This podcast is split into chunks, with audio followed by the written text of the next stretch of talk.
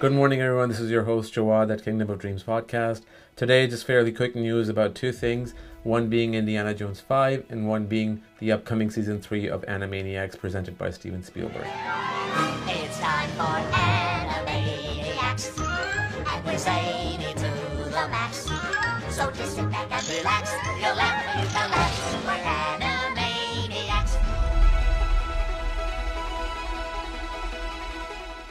I won't lie, I haven't seen the new series of Animaniacs season 1 or 2, and now there's season 3 coming up on Hulu starting on February 17th. I still remember the days when Animaniacs came out in the early 90s. I'm not sure how many of you guys remember that. It was the show to watch. Um, I, I used to watch it almost every single day after school. That show really broke some barriers, and uh, watching it now, I've seen some episodes of the old series.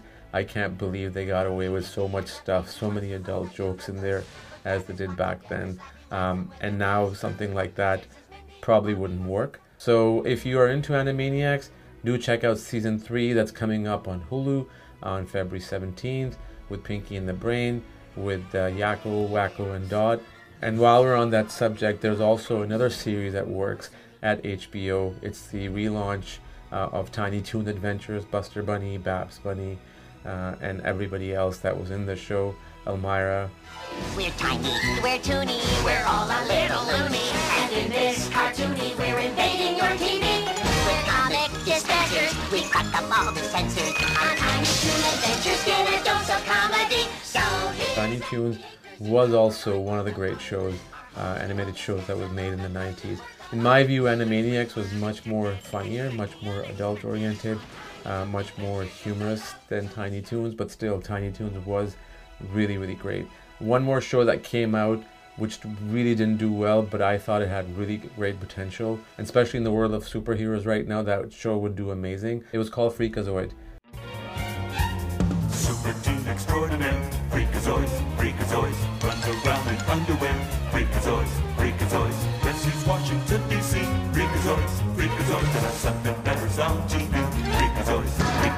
Freakazoid was about a guy who thinks he's a superhero, but he's not, and he's always trying to save the world. I think it was only aired for one season and it got cancelled, uh, obviously because of audience ratings, but I, I really enjoyed that show.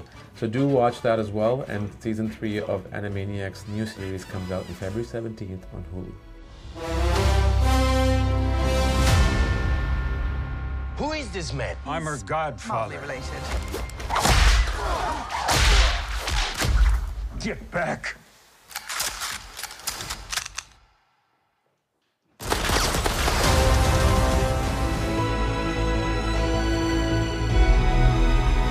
Hollywood Reporter recently had Harrison Ford on its cover talking about the upcoming projects that he's working on, including Indiana Jones and Dial of the Destiny. They asked Harrison Ford about Indiana Jones and Kingdom of Crystal Skull. They said that the film had a lot of old indie jokes. It feels like that itself it's outdated and you have settled into who you are right now. And I think that was one of the problems that I mentioned in one of my conversations is that for me at least Indiana Jones 4 uh, Kingdom of Crystal Skull came out 19 years after the third one. And by then the audience had grown you know obviously in age and everything. And those jokes that were we were watching at the time when we were young didn't really work with us uh, when we you know probably 19 years later. But he did address harrison ford that um, in dial of destiny there were a lot of old j- jokes in the script. We took them all out.